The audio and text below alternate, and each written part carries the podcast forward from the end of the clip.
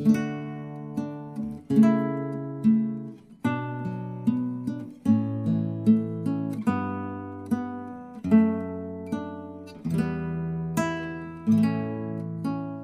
دايما العقل لوحده هو القادر على الاحتفاظ بالذكريات.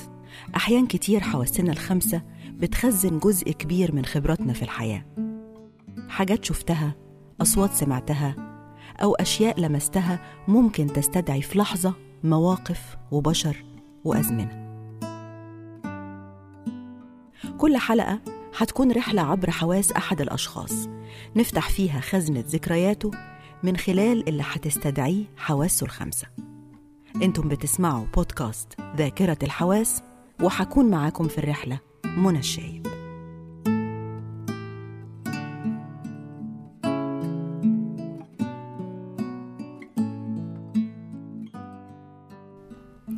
كاتب وصحفي وناقد أدبي ودودة قراية.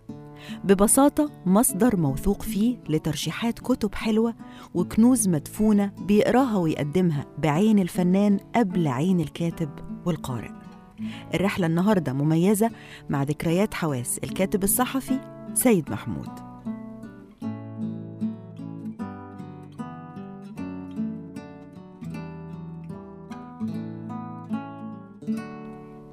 الروايح عادة بتاخدنا لذكريات مختلفة وساعات كتير بتاخدنا لأماكن عشنا فيها أو زرناها بتحضر في لحظة كل تفاصيلها أول ما نشمها.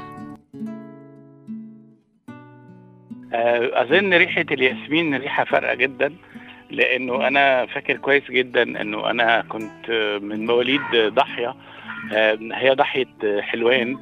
في الوقت ده كانت الضاحية دي مليانة ببيوت وقصور قديمة وبالتالي كانت دايما في فرصة إن الواحد يمشي في ظلال مختلفة من الأشجار وكانت ريحة الياسمين بتميز الروائح دي كلها دايما.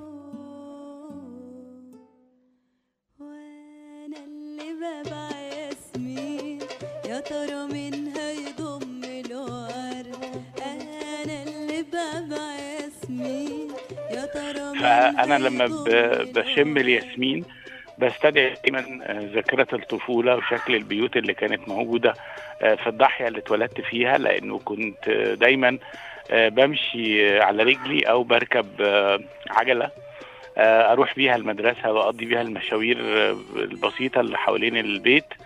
وبالتالي كنت بمشي في طريق من الأشجار المتداخلة والقصور والفيلات القديمة.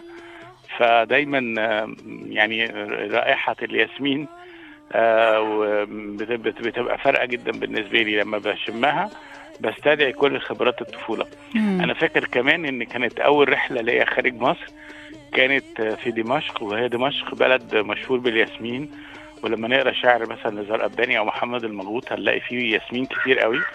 فكانت برضو من الحاجات اللي كانت فارقة معايا جدا. في إحساسي بالمدينة إنه أنا أشوف أشجار الياسمين برضو بت بتبقى يعني أسوار حوالين أغلب البيوت مم. فده كان مديها برضو طابع مختلف خالص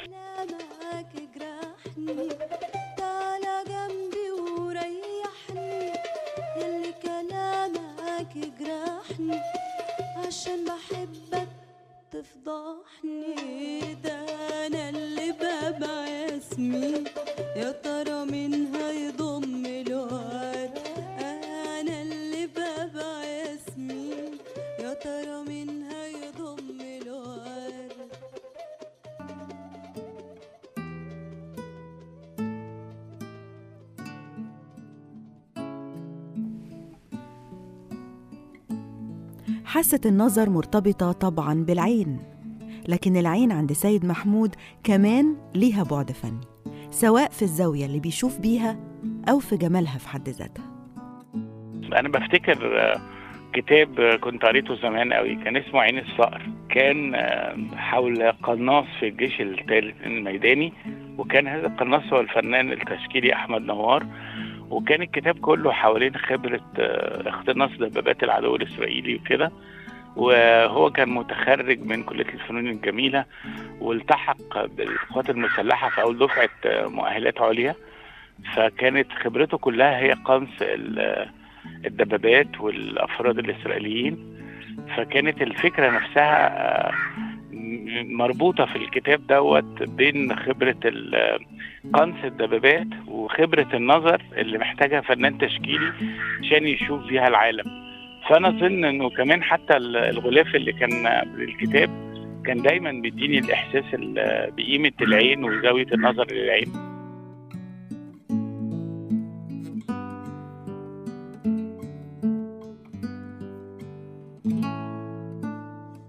عادة إحنا عندنا دايما العين ال- اللي بتلفت نظرنا بحكم إن إحنا آه، يعني شرقيين أكتر دايما بتلفت نظرنا العين اللي فيها ألوان يعني العين الزرقاء العين الخضراء. فنقول واو ونعتبرها هي علامة من علامات الجمال. الحقيقة أنا مش من الأشخاص المفتونين بالعيون الزرقاء ولا العيون الخضراء على الإطلاق. لكن أنا مثلا بحب جدا العيون اللي هي ال- ال- السوداء ال- السوداء مرسومة ب- بجمال. وبحبك والله بحبك. والله والله والله بحبك. قد العيون السود. أحبك وانت عارف ما انت عارف قد إيه كتيرة وجميلة العيون السود في بلدنا. يا حبيبي في وقت من الأوقات كنت بكتب شعر كتير فكنت دايما أكتب عن العيون البنفسج يعني كأنه طبعا الواحد عمره ما شاف بنفسج وشاف عيون بنفسج بس الحكاية دي فضلت بالنسبة لي متلازمة.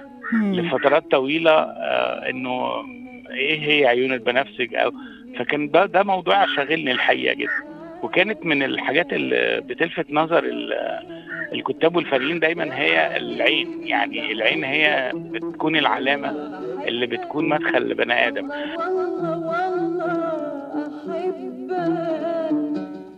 اللي فات من عمري بحبك ود اللي جاي من عمري بحبك قد اللي فات من عمري بحبك وأنا قد اللي جاي من عمري بحبك قد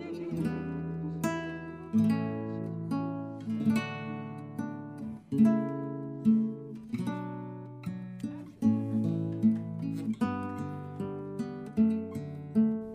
مين فينا ما ارتبطش بأكلة بتاخده لذكريات مع شخص عزيز في حياته؟ أحيانا بتقفش نفسك بتحب طعم حاجة لأنها مرتبطة بالشخص ده بالذات لو ما حصلش الربط ده من البداية. طيب أ- أ- أنا كنت معتقد إنه يعني ما كانش عندي ثقافة الطعام الواسعة اللي تخليني أبقى قادر أميز الأكلات. مم. يعني كان عندي اعتقاد إنه الأكل ده هو مسألة اعتيادية علشان نقدر نعيش. الفوارق ما كانتش واضحة بالنسبة لي. أما يقولوا إنه ده بيطبخ كويس ما مش حاسس المعجزة. يعني فين فين الموضوع؟ و- والحقيقة دايما ال- الناس بتبقى مدينة لمطابخ أمهاتها. يعني إحنا بنقيس دايما كفاءة أي طباخ إنه زي أكل البيت. ال- البيت بيخلق عندنا خبرة من الصعب تجاوزها. أنا فاكر كويس قوي ال- والدي الله يرحمه لما دايما صورته بتيجي في ذهني أو حتى ذهن بنتي كان المشهد الأساسي بالنسبة لي أنا إن والدي الصبح كان بيروح يعمل لنا سلطة الفطار. يعني كان ممكن ينزل السوق ويجيب حاجات السلطة ويقعد يقطعها. أكتر حاجة بالنسبة لي هي ريحة السلطة دي وطعمها. وده ال- وده ال- ده ال- الكمون مثلا ريحة الكمون اللي بت... اللي بتبقى في طعم الأكل. أنا دلوقتي تقريبا ما بقدرش آكل أي أكل من غير ما يكون فيه طعم الكمون. وفي وقت من الأوقات من حياتي بطلت آكل ملح فكان الكمون بالنسبة لي هو ال- البديل. و... و... وما اخترتش الكمون لأنه زي الدكاترة ما بيقولوا هو ده يعني أقرب حاجة للدرجات الأملاح ولكن لأنه بس بيستدعي الخبرة دي بالنسبة لي. وأنا تك... تقريبا ما بفتكرش يعني صورة والدي إلا وهو قاعد بيقطع السلطة وريحة الكمون بتشيع في البيت.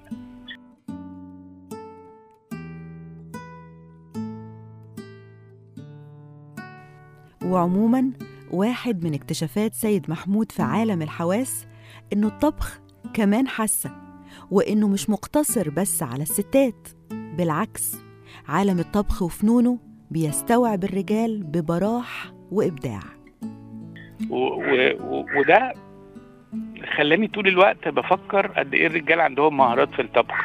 صديق ال- العزيز الروائي السوري الكبير اللي بقى الروائي مشهور دلوقتي هو خالد خليفة هو من أقرب أصدقائي. فأنا كنت دايما لما بروح سوريا بعيش عند خالد في البيت.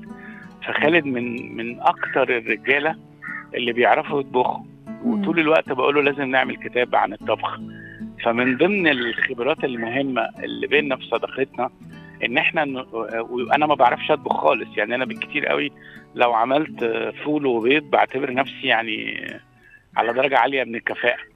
فكنت أروح مع خالد نشتري ال- الخضار واللحمة من السوق في دمشق ونبتدي نح- نحضر الأكل طول اليوم. فيبقى يوم مشبع بالروائح. مع ده أدركت إنه لأ إنه في واحد بيعرف يطبخ يعني إنه التذوق ده مسألة مهمة. طبعا. كمان آه، عايز أقول لك إنه آه، ال- الشاعر مثلا البحريني الجميل اسم حداد عنده نص جميل عن الرز عن طعم الرز. فمرة قلت له في البحرين تعالى أنا عايز آكل الرز مع يعني من إيدك. فأنا قررت إنه ننزل نشتري رز ويشوف عملية آه، إنه يتبخر ويتغسل ويتصفى والحكايه دي بالنسبة لي أنا مش ما كانش عندي تصور. انه في واحد ممكن يقعد يعمل رز بال... بالمدة الزمنية دي. هي بتحس إنه ال- اللي ليه مزاج للطبخ بيعمل لوحة فعلا يعني بيعمل لوحة تشكيلية صحيح. أكتر منه مهموم بالأكل.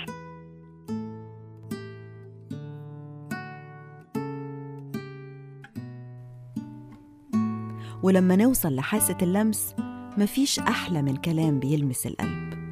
منتبهه عندي جدا وواحد من الأسباب اللي خلتها دايما محل اهتمام وتقدير قصيدة فؤاد حداد الشهيرة اللي بيعبر فيها عن الحب وبيقول فيها يا ريتني أعمى اشربك باللمس.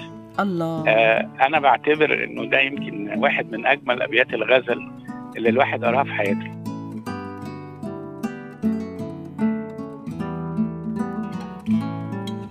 وأحيانا ذكريات اللمس تستحضر معاها ألم التجارب الأولى. أنا بفتكر مثلا أول مرة في حياتي اتلسعت. زمان كانت الناس مش ما عندهاش مك... مكاوي كهربائية في البيت. فاكر قوي إنه إحنا أول مرة جبنا مكوى آه أنا و... يعني واقف قررت إن أنا أكوي هدوم المدرسة فبكوي المريالة بقى بتاعت المدرسة وأنا بكويها اتلسعت. فاتلسعت في الصباع الإبهام بتاعي. ويمكن لغاية دلوقتي والله أنا وانت بتكلميني أنا ببص في صوابعي لسه الأثر موجود بدرجة ما. ف... فدايما دلوقتي لما ببص على المكوى بقوم إيه بيجي لي كده إحساس ما بالخوف.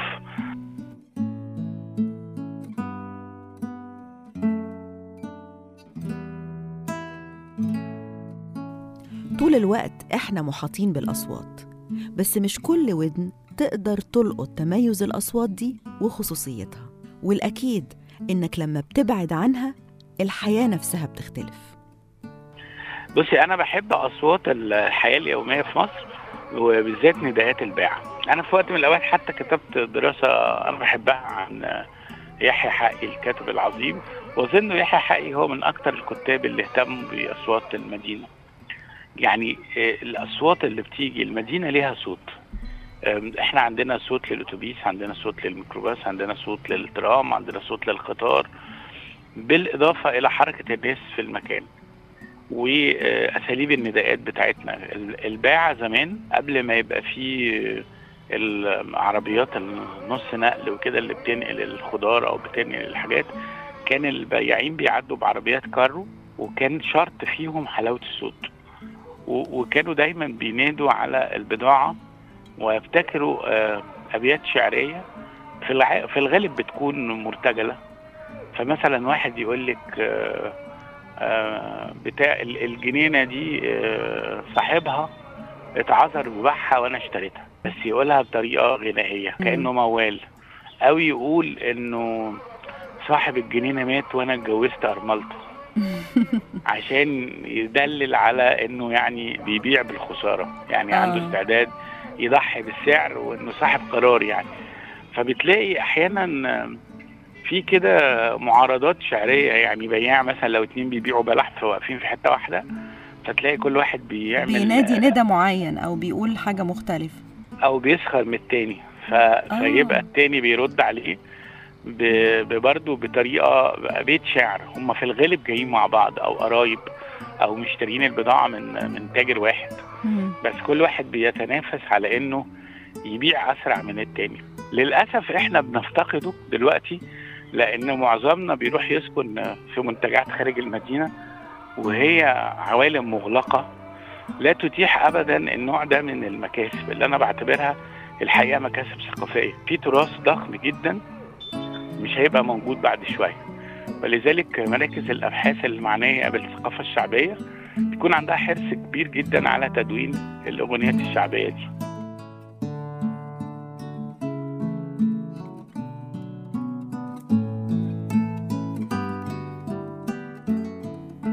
ولو اللي بيسمع فنان فهو بيسمع اللي محدش بيسمعه. آه، مثلا من الحاجات اللي أنا فاكرها كويس جدا بمناسبة الأصوات الاستاذ إبراهيم أصلان عنده مقال جميل جدا كان بشكل قصة. بيتكلم فيه عن آه، إنه عربيته لما عطلت راح بيها لسمكري سيارات في امبابة. فالأستاذ إبراهيم كانت عربيته فولكس فا- فاجن كده ألماني بتوع زمان. فهو واقف عند سمكري السيارات أنت عارفة بتوع السمكره بيخبطوا على الصاج بتاع العربية بمفاتيح صغيرة جدا. يعني شواكيش كده دقيقة جدا تكاد تكون في حجم صابع الإيد. فهي لها ماسكة معينة علشان بترد ال- الصاج بتاع العربية على البارد. فلازم ما يكونش فيها عنف عشان ما تعملش طقطقة للبوية يعني ما تخليش البوية بتاعت العربية أو الدهان يسقط. تمام. فلازم اللي بيخبط فيها يبدو كأنه عازف اكسليفون كده ب- بأقصى درجات المهارة. فالأستاذ إبراهيم بطريقته الجذابة هو قاعد مع الصنايعي فعدت بنت جميلة فنغمت السمكري. على صاج العربية اختلفت. فإبراهيم أصلا فهم إن ده شكل من أشكال الغزل. فأنت لما تشوفي قد إيه النباهة بتاعت ال- الصنايع الم... البني آدم المصري الصنايعي المصري آه. اللي عايز ينقل لها قد إيه هو متيم بيها أو واخد باله من جمالها في الشارع فبس بيغير في النغمة بتاعه ال- ال- ال- الخبط. فشوفي الرئة. أنا بعتبر إن دي رئة شديدة جدا إنه قد قد كده هو رقيق. لهذه الدرجة.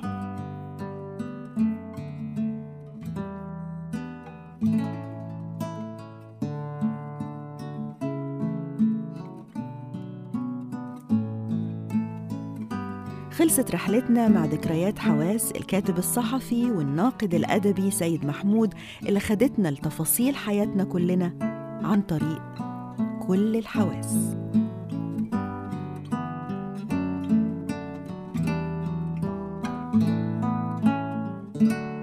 لو بتسمعني وتحب تعمل رحلة مشابهة في ذكريات حواسك هكون سعيدة نعملها سوا. نفتكر مع بعض تفاصيل ممكن تكتشف لأول مرة إنها متخزنة جواك أول ما تستدعيها عن طريق حواسك الخمسة. كانت معاكم في الرحلة منى الشايب وانتوا بتسمعوا بودكاست ذاكرة الحواس.